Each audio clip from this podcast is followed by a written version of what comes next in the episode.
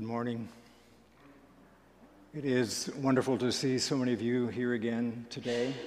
Um, as you will know, uh, Pastor Hayden was supposed to preach today. Uh, he will still be preaching, but uh, he came down with some sort of a virus or so, and so he asked me if I would lead this morning, so it's my pr- privilege to do, do so.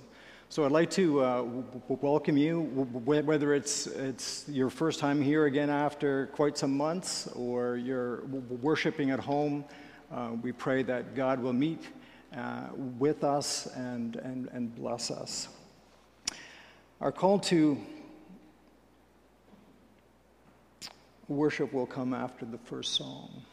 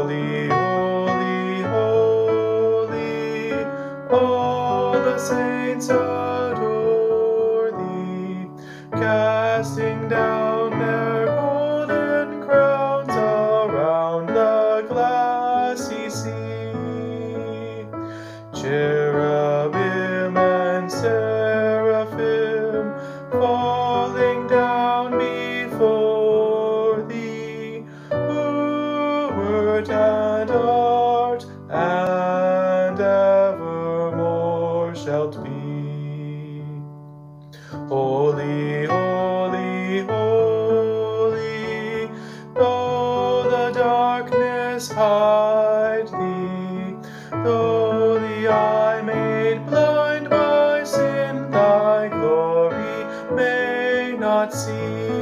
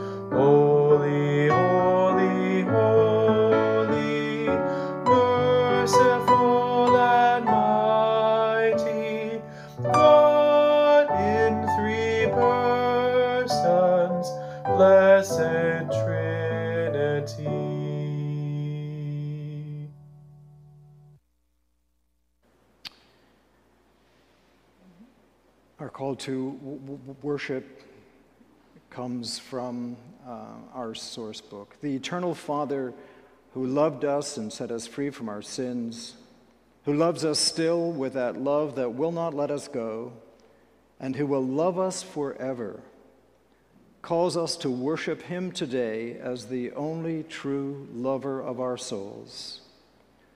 The Lord stoops to receive the love of our pure hearts he calls us to remember the depth of his love for us in Christ.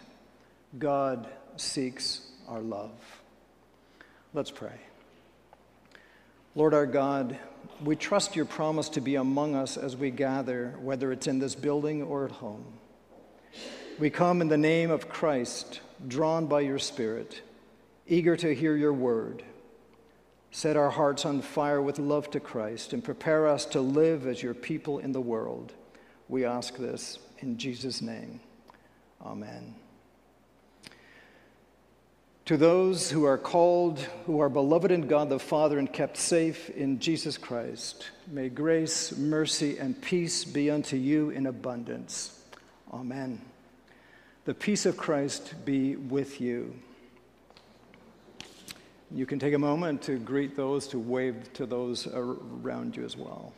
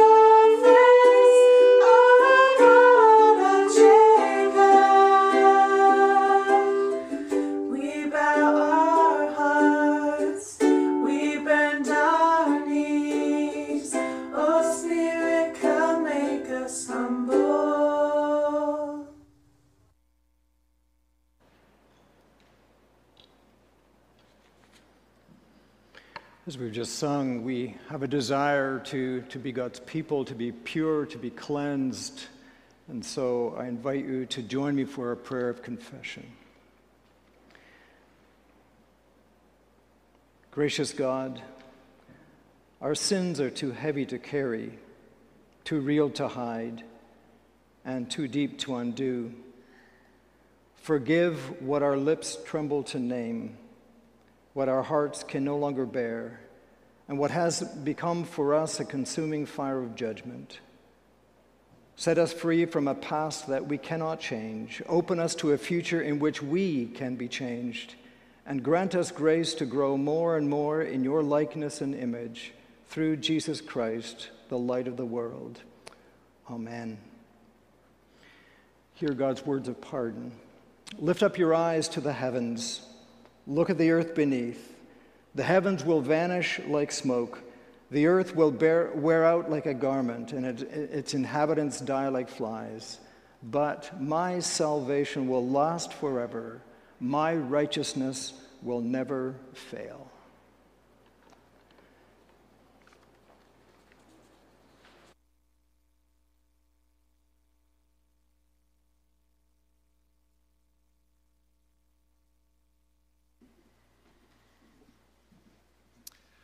Hi, I'm Keith Amalda here at First, and it's my privilege to lead us prayer of intercession and thanksgiving. Would you bow your heads with me as we pray. Father in heaven, we thank you for being God who rules supreme. Thank you, Lord, that you watch over us and you take care of us. Lord, you are a good father who loves his children. You are our teacher, our counselor, and our redeemer. God, may you stand by us and comfort us in these turbulent waters. God, we confess to you, we don't often cling to you for our wisdom and strength. We rely on our, our knowledge, our science, our efforts, and not on the creator and sustainer of all. God, who reigns, may you give us the wisdom in all we do wisdom in our work, wisdom with our family, wisdom with our friends and neighbors, and wisdom in how we live. God, forgive us when we turn to the folly of the world and not to you. Teach us, through your scriptures, how to live and love. Dear Lord, we give thanks with Rob and Rachel Brink as they welcome their baby girl Mariel Eden into the world. We thank you that the baby and the mother are healthy and doing well. May you bless Rob and Rachel as they nurture Mariel and bring her up in faith. God, we thank you as a church that some of us now can be meeting physically in this building. And we thank you too, Lord, for the technology that we can stay connected through videos. We thank you for the warm weather for us to enjoy. And thank you that some of us are able to enjoy time with family on vacation and for times to step back and to enjoy your Father, we want to lift up your church here, locally and abroad. God, thank you for first. May you give the leaders, Pastor Hayden and Ken, your spirit to guide us. May you give your elders and deacons guidance to nurture us. And may you give us all the burning desire to be the loving body working together as one, even as we're scattered at times. Jesus, our teacher, may you be with all those in our church who are in the process of discerning their next steps, especially in the school year to come, whether it may be elementary or secondary or university or college or work. Father, may you guide your children and parents and give them your wisdom and peace in decisions we have to make in the midst of COVID. And God, we ask you to be with our partner churches, especially our fellow church Faith CRC in Burlington, and with our True City Church Central Presbyterian just down the road. May you uphold them in their ministries and mission. And God, as the whole world has been hit with the pandemic, may your church and gospel grow and develop even in these times. Grow and strengthen your global church, we ask. We thank you, Lord, that you hear our prayers. We love you and we thank you for being our loving God. In Jesus' name we pray. Amen.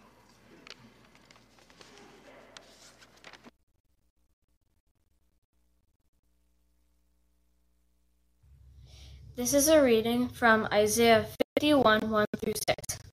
The Lord says, Listen to you who want to do is right. Pay attention, you who look to me. Consider the rock you were cut out of. Think about the rock pit you were dug from. Consider Abraham. He is the father of your people. Think about Sarah. She is your mother. When I chose Abraham, he did not have any children, but I blessed him and gave him many of them. You can be sure that I will comfort Zion's people. I will look with loving concern on all their destroyed buildings. I will make their deserts in like Eden. I will make their dry and empty land like the garden of the Lord. Joy and gladness will be there. People will sing and give thanks to me. Listen to me, my people. Pay attention, my nation. My instructions will go up to the nations. I make everything right. That will be a guiding light for them. The time for me to set you free is near. I will soon save you. My powerful arm will make everything right among the nations. The islands will put their hope in me. They will wait for my powerful arm to act. Look up toward the heavens, then look to then look at the earth. The heavens will vanish like smoke. The earth will wear out like clothes. Those who live there will die like flies. But I will save you forever. My, my saving power will never end. This is the word of the Lord.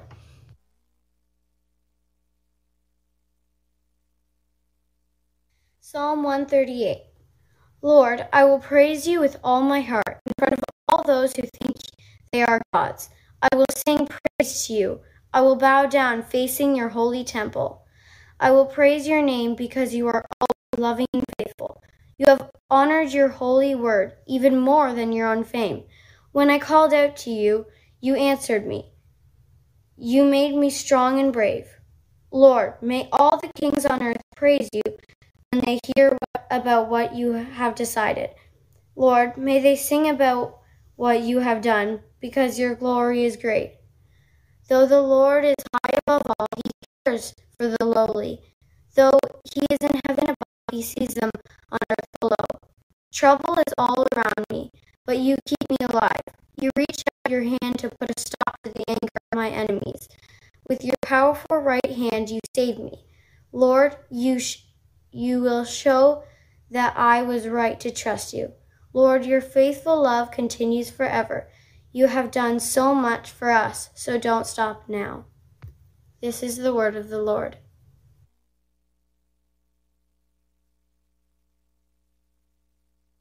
This is a reading from Romans 12, 12 verses 1 through 8. Therefore, I urge you, brothers and sisters, in view of God's mercy, to offer your bodies as a living sacrifice, holy and pleasing to God. This is your true and proper worship. Do not conform to the pattern of this world, but be transformed by the renewing of your mind. Then you will be able to test and approve what God's will is, his good, pleasing, and perfect will. For by the grace given me, I say to every one of you, do not think of yourself more highly than you ought, but rather think of yourself with sober judgment, in accordance with the faith God has distributed to each of you. For just as each of us has one body with many members, and these members do not all have the same function, so in Christ we, though many, form one body, and each member belongs to all the others. We have different gifts according to the grace given to each of us. If your gift is prophesying, then prophesy in accordance with your faith. If it is serving, then serve. If it is teaching, then teach.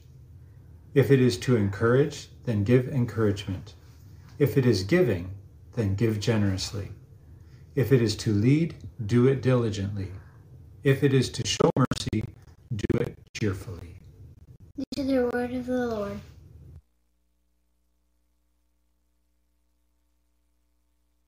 A reading from Matthew 16, verses 13 to 20. When Jesus came to the region of Caesarea Philippi, he asked his disciples, Who do people say the Son of Man is? They replied, Some say John the Baptist, others say Elijah, and still others Jeremiah or one of the prophets.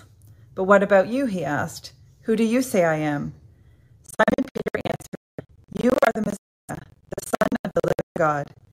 Jesus replied, Blessed are you, Simon, son of Jonah, for this was not revealed to you by flesh and blood, but by my Father in heaven. And I tell you that you are Peter, and on this rock I will build my church, and the gates of Hades will not overcome it. I will give you the keys of the kingdom of heaven. Whatever you bind on earth will be bound in heaven and whatever you loose on earth will be loosed in heaven. Then he ordered his disciples not to tell anyone that he was the Messiah. This is the word of the Lord.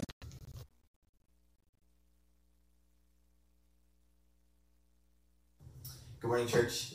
As we open up God's word this morning, I just want to begin uh, with a word of prayer. Uh, would you bow your heads with me? Father, uh, as we uh, hear from you uh, and your word for us this morning. We pray that uh, you would bless um, the words that come from my mouth. Um, Father, open up our hearts uh, and our ears and our minds to receive these words. Um, in your spirit. Um, uh, just encourage us by them and change us, change us through them. In Jesus' name, Amen. The late uh, author Henri Nouwen tells us a story in one of his books about a man named Fred. Fred uh, contacted Henri to set up a time that they could have an interview. Uh, Fred worked for the New York Times as a columnist. And when they sat down in Henri's office, midway through their conversation, it became clear that Fred didn't want to be doing what he was doing. It was clear to Henri that, that Fred was in the interview, but he wasn't really in the interview. He, he didn't have any sense of, of his passion for you know his, his work. And so when the interview uh, wrapped up, Fred uh, closed his notebook and was about to head out of Henri Nouwen's office at Yale. And uh, Henri looked at him and asked him a question point blank. He said, Fred, do you like your job? To Henri's surprise, Fred answered the question quickly and answered, No, not really. No, I don't like my job. But it's a job. And Henri thought about this for a moment before replying, But if you don't like it, why do you do it?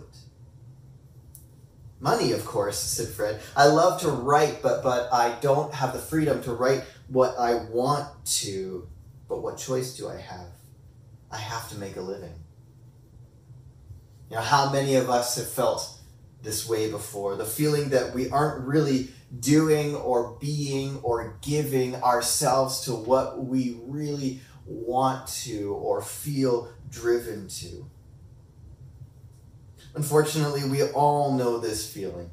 Even when we're doing things that we love, we, we all battle discouragement. Our passion is inconsistent. Even in areas where we do feel full of energy and passion, there are things that always get in our way and can take the wind right out of our sails. You love your kids, you love being a parent, but why do they have to do this? You enjoy your work, but, but you look around and you see the impact that you're having, and it's not as significant as you had hoped. And it seems so easily undone by others. You see and are excited to learn about the world through your school, but when you learn about the injustice in our world, you think to yourself, what can I do to make a difference? Or you play sports and love it, but you can't get away from the sneaky feeling that, that you aren't good enough as a player, and it takes the fun right out of it.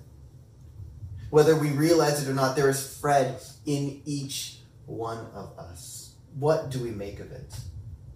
What are we to do? Do we just walk around um, half full all the time?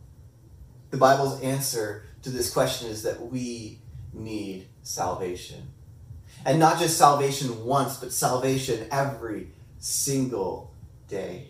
And so this morning, what we see in these passages in the lectionary, woven through, is the salvation, the great, the wide, the deep salvation of our God. And so that's what we're going to look at this morning the reach of salvation, the promise of salvation, and the life of salvation. So, first, the reach of salvation. What do I mean when I say salvation? Salvation is a churchy word. And often we think of salvation meaning, you know, God taking the good people to the good place when they die. And pe- bad people going to the, the bad place. But this idea doesn't really help us right here, right now, as we sit in our, our living rooms or in, in our pews. And so thankfully, the Bible doesn't talk about salvation like this. John Wesley, the great British theologian, inches us closer to what the Bible means when it talks about salvation when he puts it like this. He he so um, puts he puts it so well. He says, "By salvation, I mean not barely deliverance from hell, or going to heaven, but present deliverance from sin." A restoration of the soul to its original health and the renewal of our souls to the image of God. And so, what Wesley is saying here is that salvation is actually an ongoing work where God takes something that's broken, He takes us as broken people here and now and begins the process of making us what we were meant to be. Salvation is the act of God in us and our world where, God takes us and makes us what we were meant to be. This way of talking about salvation is what we see here in the passage in Isaiah this morning. Look at Isaiah 51, 4 and 5 with me for a moment, where Isaiah says, Listen to me, my people. Hear me, my nation. Instruction will go out from me. My justice will become a light to the nations. My righteousness draws near speedily. My salvation is on the way, and my arm will bring justice to the nations. Notice the time frame of God's salvation. He said, My salvation is on the way. What is God's salvation that's on the way? Well, it's a salvation that reaches us even today inside us. God's salvation works in us to overcome our doubts about ourselves and our world. Look at the beginning of Isaiah 51. The passage points out to the nation of Israel where they came from. It says, Look to the rock from which you were cut. It says, Look at Abraham, look at Sarah. See, both Abraham and Sarah were, were nothing before God took them and blessed them. From them came the promise, the covenant, and the nation of Israel. Through Abraham, through nothing, God blesses them and makes them something and renews them and restores them. This is the reason why, why Isaiah is pointing this out here in this passage, is because he promises to do it again. Isaiah says, Look back to what God has done in the past. God is going to do it again in the future. Because that same blessing is on us as believers in Jesus. We are the children of Abraham by the new covenant. We are brought into the family of God through Christ, not by our own doing, as Paul says. It's a gift, it's a blessing from God. This is an identity. This is who we are. We are the blessed ones. This is such good news for people like us who live in a world that tells us that what we are what we make ourselves to be. Right? Our culture wants us to look inside us and decide for ourselves what our identity is. And this is this is true freedom, right? Maybe it sounds like freedom until the pressure builds. I was talking with a young man a little while ago who was saying something to, to me that struck me. He says, I don't know who I am and I'm told nobody can tell that to me. I have to find it for myself.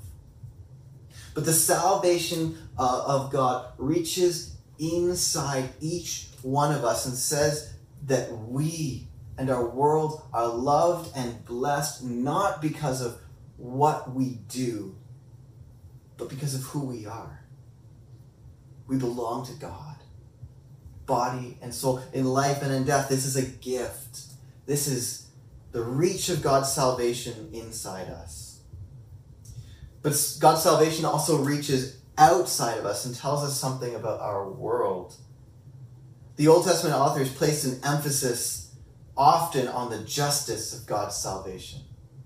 The, the justice of God to reach into broken social system, to set captives free. This is, you know, look at verse 6 in this psalm where David says, Though the Lord is exalted, he looks kindly on the lowly.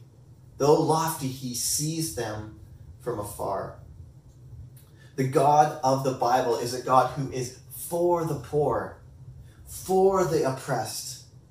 One person I was reading this week put it like this They said, if we want to get to know God and his salvation, we must get to know the poor, the oppressed, and the hurting. Throughout the whole Bible, God is doing this. He's constantly speaking of for those who don't have a voice, acting for those who, who are oppressed, healing those who are hurting. See, salvation reaches our world through restoring brokenness. Look at Jesus. This is this is his mission, right? All had all the time in the world for the poor and the oppressed.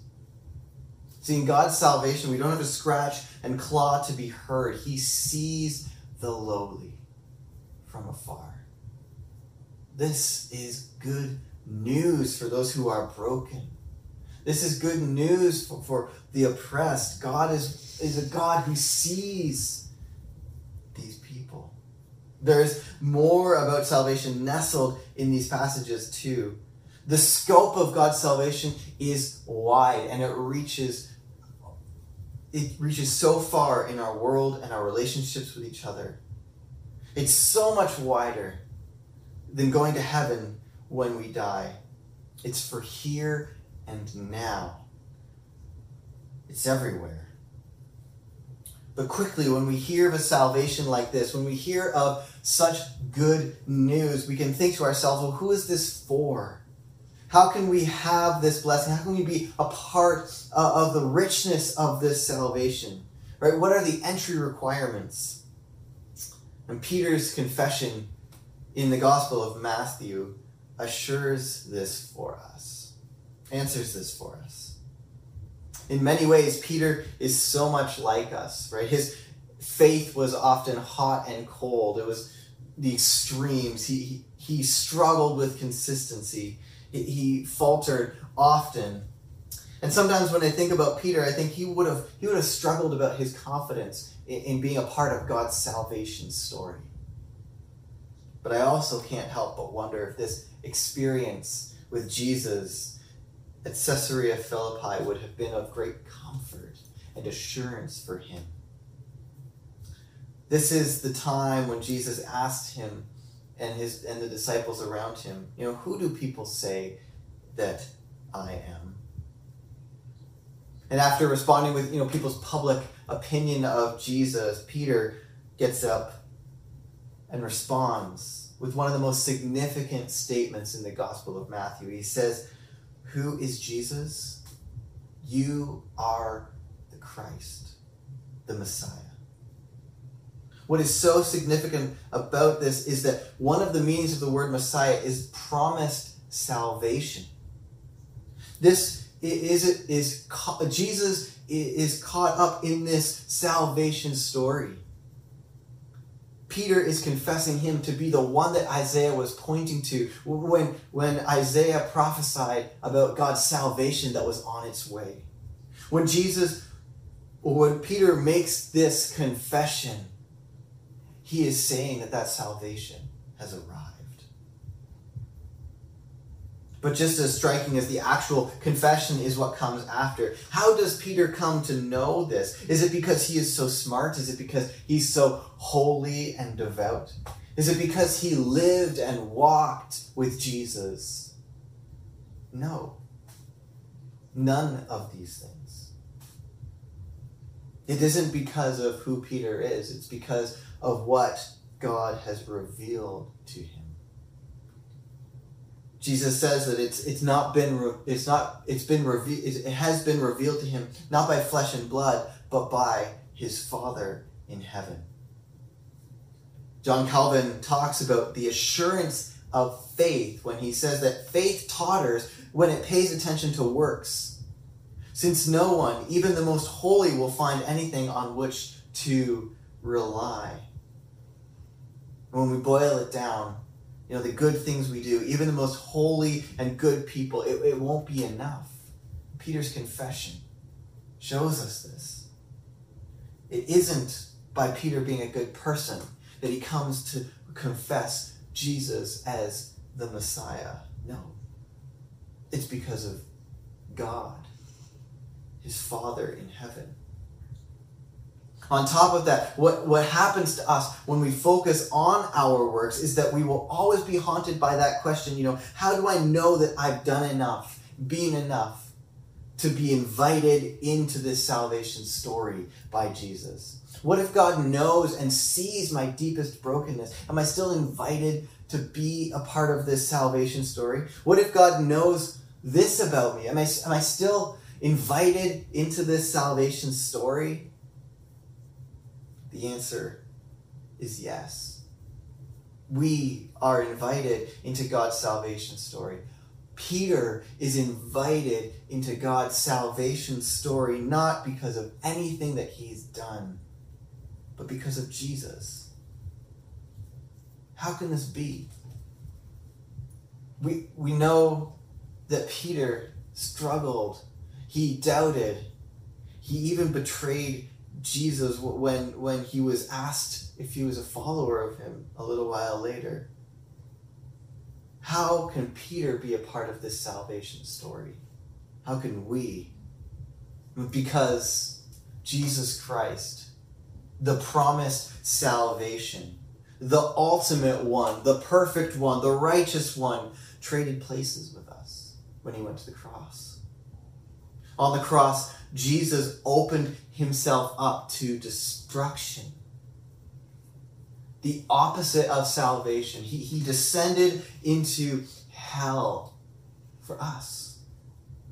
The justice of our sin, uh, what we deserve, was laid upon him when he died on that cross.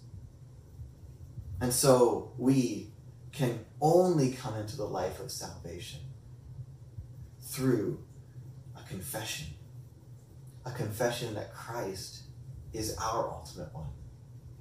He's the one who has done what we could never do, earned the life that we long for, and it's given to us as a gift. And we are invited into that story by confessing Him as our Lord. What is the life of salvation that Jesus invites us into? Well, it's a life of offering ourselves to Jesus. Paul puts it like this offer your bodies as a sacrifice. This is your true and proper worship. It, I think I've said this before, but the Greeks had this idea of capital T truth, right? The reason for everything, and they called it the logos, the word. And this is what John picks up in his gospel in the first chapter. The word became flesh, the logos, the reason, the, the ultimate became flesh. And Paul uses that word here to describe our worship. True and proper worship, logos worship, ultimate worship is when we offer our bodies as living sacrifices. This means that anytime that we seek to respond to God's gracious gift in Jesus, the, the being invited into this great and grand salvation story, when we when we seek to respond by offering ourselves to God, it's when we participate in this life. That is what it means to live the life of salvation. It is to continually offer ourselves to God. But when we talk about this, it leads us to ask questions, good questions like, you know, what talents do I have? What am I good at? What can I offer to God? Or how do I offer myself to my kids every day? Or my career? Or my school? And these are good questions, but again, the, the author Henri Nouwen challenges these questions. And he says, slow down. Don't speed up too quickly to that sort of application. And he puts it like this He says, When focusing on our talents, we tend to forget that our real gift in the world is not so much what we can do, but who we are. The real question is not what can we offer each other, but who can we be for each other. No doubt it is wonderful when we can repair something for a neighbor, give helpful advice to a friend, offer wise counsel to a colleague, or bring healing to a patient. But there is a greater gift than all of this it's the gift of our own life that shines through all we do. He goes on and finishes with this. He says, When I ask myself the question, who helps me the most? I must answer, the one who's willing to share their life with me. Isn't that such a profound statement? The one who is willing to share his or her life with me. That's the person that helps me the most. That's the person who's the most real. Can we be that for each other, church? Can we be that for our world? Isn't this what Jesus did? The life of salvation, it begins with a confession. Jesus is my Lord, my all, the ultimate one in my life, the reason for everything that I do. Therefore, I am free to be Hayden to you, for you, as your pastor, in all that I do, in all that I'm good at, in all that I'm bad at, and all that I'm working on, because we are invited into this salvation story that is a work in progress. We can be ourselves to each other in our world, broken people, works in progress people, with sometimes more questions than answers, but confident. Confident that God is at work in us. His salvation is renewing us daily and making us into something more and more beautiful. Offer ourselves to each other.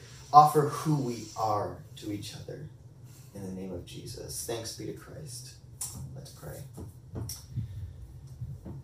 Our Father, um, we are just so thankful that, that you have uh, invited us into this story of what you're doing in the world. The scope of your salvation is so great we can hardly even comprehend it. And Father, um, I pray that we would uh, be a people that confess you in all spheres of life as the ultimate one. Father, would you send your spirit to be with us, empower us, and fill us to be ourselves to the world? In Jesus' name we pray. Amen. Good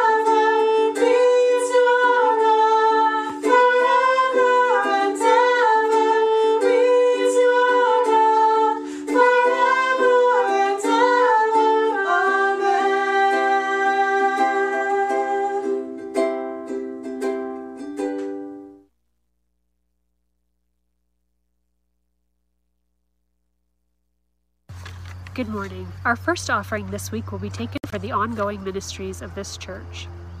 Our second offering this week will be taken for Christians Against Poverty Canada as part of our commitment to them as a partner church. Next week's second offering will be taken for the Benevolence Fund. This fund allows the deacons to provide financial assistance to those in crisis.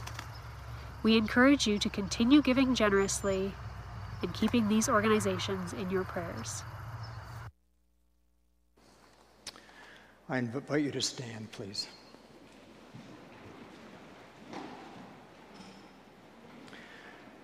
As you leave the sanctuary of our Lord today, may you know the hope to which God has called you, experience the riches of his glorious inheritance in the saints, and trust his incomparably great power to us who believe.